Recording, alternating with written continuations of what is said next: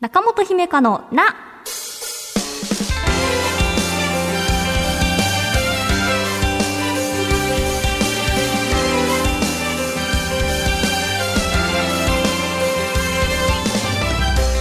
心理カウンセラーの中本姫香です。中本姫香のな、8月最初の配信です。えー今年は夏の土用の丑の日が2回あるってご存知ですか？8月4日木曜日が、えー、二の牛だそうです。うん、私も初めて知りました。うんうん、うなぎを食べ損ねた方は、ぜひそのタイミングで食べてみてはいかがでしょうか。うなぎといえば、こんなメールが届いています。ということで、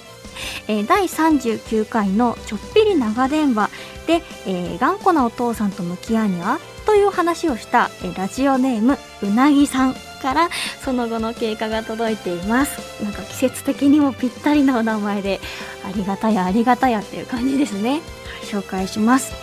えー相談してから1ヶ月ほど経ち、えー父と親友との関係は少しずつ変わってきている様子です。先週の日曜日には30分くらい電話で話をしたようです、えー息子としても少しほっとしましたし嬉しくなりました。どんな話をしたの？と聞いたら話した内容を楽しそうに聞かせてくれました。これからもそっと見守りたいと思います。といううなぎさんです。お話ししたの私覚えていますよ。あのなんか優しそうな雰囲気があの電話越しでもね伝わってきて何かできないかなっていうのを一緒に考えたんですが、うん、お父様とね親友さんの関係が少しずつ変わってきたということでこれはそのうなぎさんの働きかけが何かあっての変化なのかなっていうふうにあの気になりました。うん、何か息子さんとして声かけをされたのかそれともね見守っていく中でお父さんが自然とその親友さんにアプローチをされたのかあれですが、ね、でもこう長年のお付き合いってお話だったと思うので、うん、それがねいい方に変わってきてお父様も嬉しそうでっていうお話を共有していただけて私も嬉しいです。なんだかお話ししてそうですねカウンセラーって相談その場に乗りました、えーじゃあこんな感じで頑張ってみます。ありがとうございました。で終わることが結構多くて、うんうんなのでこうその後こんな感じですっていうフィードバックをいただけるのってなんかラジオならではだなっていう感じがしていてそれがね順調ですっていうお知らせだとあのなおのこと嬉しいですね。ありがとうございます。はい。えー中本姫香のな最後までお付き合いください。も大募集中です。中本姫香のな。今回は、えーお悩み相談のメールや私への質問にお答えしていきます。はい。まずはラジオネームわたるさんです。19歳の専門学生さんです、えー中本さんスタッフの皆さんこんにちは。最近人生に楽しみを感じず趣味などにずっと逃げていますがそれだけではまだモヤモヤした気分です。7月末から夏休みが始まり車の免許を取るべく教習所に通うので忙しくはなるものの今が暇すぎて苦痛です。どうしたら良くなるでしょうか？というわたるさんですね。これねこうオンエアがあの夏休みも始まっている時だと思うのであの忙しくなってきましたかね？うん。時間ができるとねこう何もしていない自分っていうのにこう焦点がどうしても当たってしまってモヤモヤしてしまいますよね。うん、あと19歳っていうことでなんか19歳の今しかできないことがあるんじゃないかなとかも考えてしまいそうですね。私も20代前半でずっと考えてましたね。なんか今の時間を適当に過ごしちゃいけない気がするみたいなはいなんかことを思っていたような気がします。うん。あの人生に楽しみを感じずにっていう風にありましたがこれねこう聞いてくださってる皆さんいかがでしょうかね？人生の楽しみとか考えたことないよって人もいれば実はずっと考えてるよって私も結構ずっと考えている派なんですけれど、うん、私が思うのはあの楽しさっていくつか種類があると思っています。うん、些細なことで得られるちょっとした楽しさチョコレート食べて幸せだなとかあなんか今日は天気が良くてなんかいい感じで幸せだなとかそんなのがあればあるいは人と関わることで得られる楽しさうん、あの人と久々に顔見れてよかったなもあるでしょうし、まあ、あるいはその仕事とか勉強とか辛いことだけれどそれを耐えた先にあるあの大きなやりがいとか達成感を伴った楽しさとかいろいろあると思うんですね。うん、でこう自分にとってどれが必要かなとか今自分が求めてる楽しさの種類って何かなっていうのを考えてみると何か見えてくるのかもしれないなって思いました。うん、でもねこのお便り送っていただいた時からちょっと時間が経って夏休み楽しいって思っていただけていたら嬉しいですね。はいでもね人生の楽しみって何ぞやっていうのは私は漠然といつも考えているタイプの人間です。はい。では続いてのお便り、え東京都ラジオネームペロタンビームさんです。姫たんおはようございます。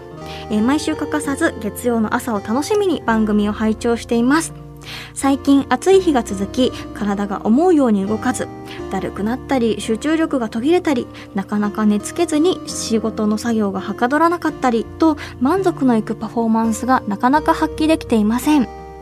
姫たんは夏の暑さに対してどんな対策をしていますか？アドバイスがあれば嬉しいです。という、えー、ペロタンビームさん。夏の暑さ対策というそうですね。もちろんねこう何て言うのかな。私に対する質問もぜひぜひっていうことなので。そうですね。なんか今年って6月末から酷暑っていうキーワードをすごいニュースで見ましたよね。40何度超えみたいなのがその何ですか？地域によっては。そうですね。夏の暑さに対する対策っていうと私はですけどなんか冷房とサーキュレーターを駆使してなんかいい感じで空気が循環できるようにはしていますね。はい。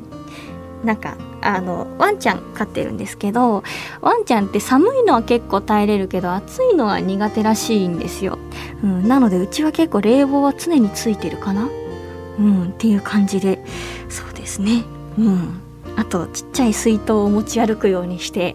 あの何ですか SDGs ですかね。違うか。はい。なんなんかそんなことをしています。はい。でも確かにねなんというかだるくなったりっていう体の疲れって、まあ、心の疲れにもつながってくると言いますか集中力がとかねやる気出してバリバリやりたい時なのにでも暑いからどうも自分のね500%が発揮できないなはあると思うのでうん、あ首に冷えピタとかやりますね、うん、な体が一気に起きる気がするので すいません。心理カウンセラーっぽいアドバイスじゃないんですけれど。はい。どうにかね工夫してあの暑いのね乗り切っていきましょうね。あの皆さん平等に暑いなってきっと思っていると思うので。はい。いやそうは言ってもね辛いんですけどね。はい、えー、ではもう一通えー、佐賀県。ああそうやって聞いてると本当に全国ね東京都とえー、っとそうですね東京都とか 渡るさんがどこか書いてなくて。はいいやありがとうございます、えー、佐賀県ラジオネームポップコーンさんです。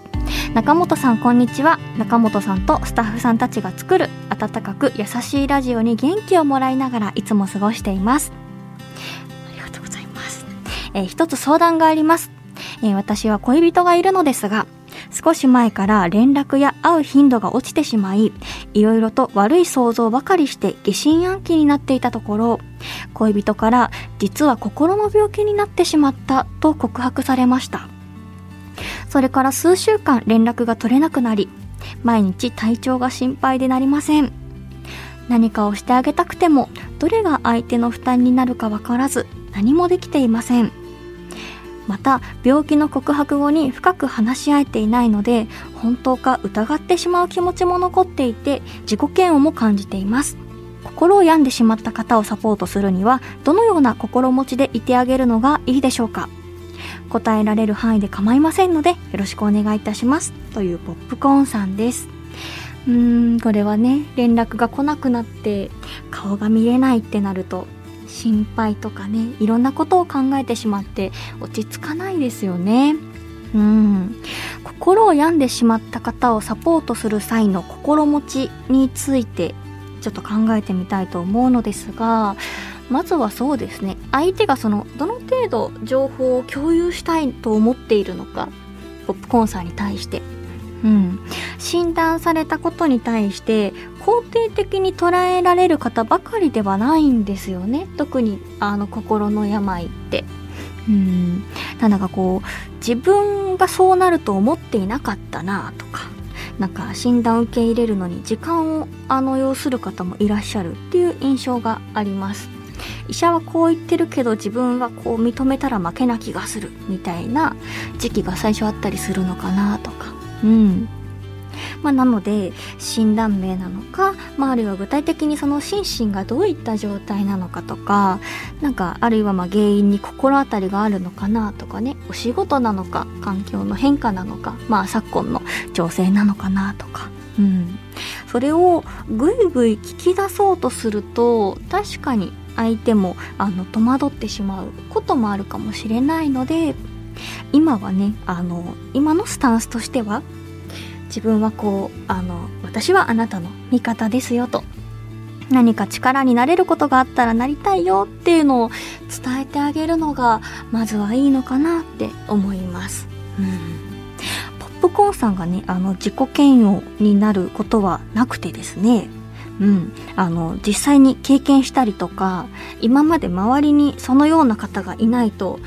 こうどうなってるんだろうとか心の病ってとかってその想像することしかできなくてそれがねまたもどかしいんですよね。なんかその骨折しましたって言ったらなんとなくこれぐらいの期間で治るとかこういう痛みだろうって想像できるんですけど、ね、だしそのお相手との親密度が高くて大切な存在だからこそこう距離がね離れてしまって心配でしょうし、うんうん、だからその気持ち自体はねあの否定することはないと私は思います。うん、心をね病んでしまってこう何がしんどいかっていうのが結構人それぞれなんですよね。うん、無気力で何もできなくなってしまうっていう人も中にはいます。はい、私も一番しんどい時はなんかスマホの電源を落としたりしていたのでそんな人もいるのかもしれないですね。うん、なのでそういった場合には少し安静にしてエネルギーを貯めるあの必要があると思うのでその間ポップコーンさんがねただただ心配しながら待つのもお辛いと思うのでポップコーンさんもまた自分を保つために自分自身が楽しいこととか心が喜ぶこと一人で何か完結できるようなことをあの意識的にやってみてあげたらいいんじゃないかなって思いました。うん。時間が経ってねお相手からいろいろとお話が聞けるとね安心ですね。なかなかこうね難しいですよね。連絡が取れなくなってっていうのがもう何もできないじゃんって気持ちになってしまいそうで。何かね熱ですって言われたらじゃあ何かお家に届けようかなとか思うけどそんなんじゃないし。うん。はい。っていうことをあの心持ちについてちょっと私は思いました。参考になれば幸いです。はい。そんな感じで、えー、電話で相談するコーナーをやっていますが、電話は苦手だなという方はお便りで送ってください。あなたからのメールお待ちしています。この番組では、あなたからのお悩みを一緒に共有していきます。ぜひお便りお待ちしています。中本姫香のな中本姫香のな第44回いかがでしたか？あのポップコーンさんのその心を病んでしまった方への接し方っていうところで他にも似たお便りがありましたっていうのをこうスタッフさんから聞いてですね。そのこういったことが増えているのかななのか診断される方が増えているというよりはこう病院にアクセスする方が増えたのかなっていうふうに思ったりします。うんうん、こうそれこそね一昔前はこううつ病とかいうのがなくて気の持ちようだって言われていたところから、うん、そうではないんだよとこう脳の中でそういったあの神経物質神経伝達物質がっていう何か理解が進んでいて診断されるようにもなってきてだからこそえー、そんな身近にいる自分はどうしたらいいんだいっていう不安にもあのなることがあってっていうことだと思うのでこうしてねあの共有していただけて何かこうあのお力になれたら嬉しいなと思っております。番組ではあなたからのお便りお待ちしています。メールアドレスは中アットマーク JOQR.net naka アットマーク JOQR.net です。また番組の感想「ハッシュタグひめたん文化放送」をつけて SNS でつぶやいてください。番組の公式アカウントもあるのでフォローよろしくお願いします。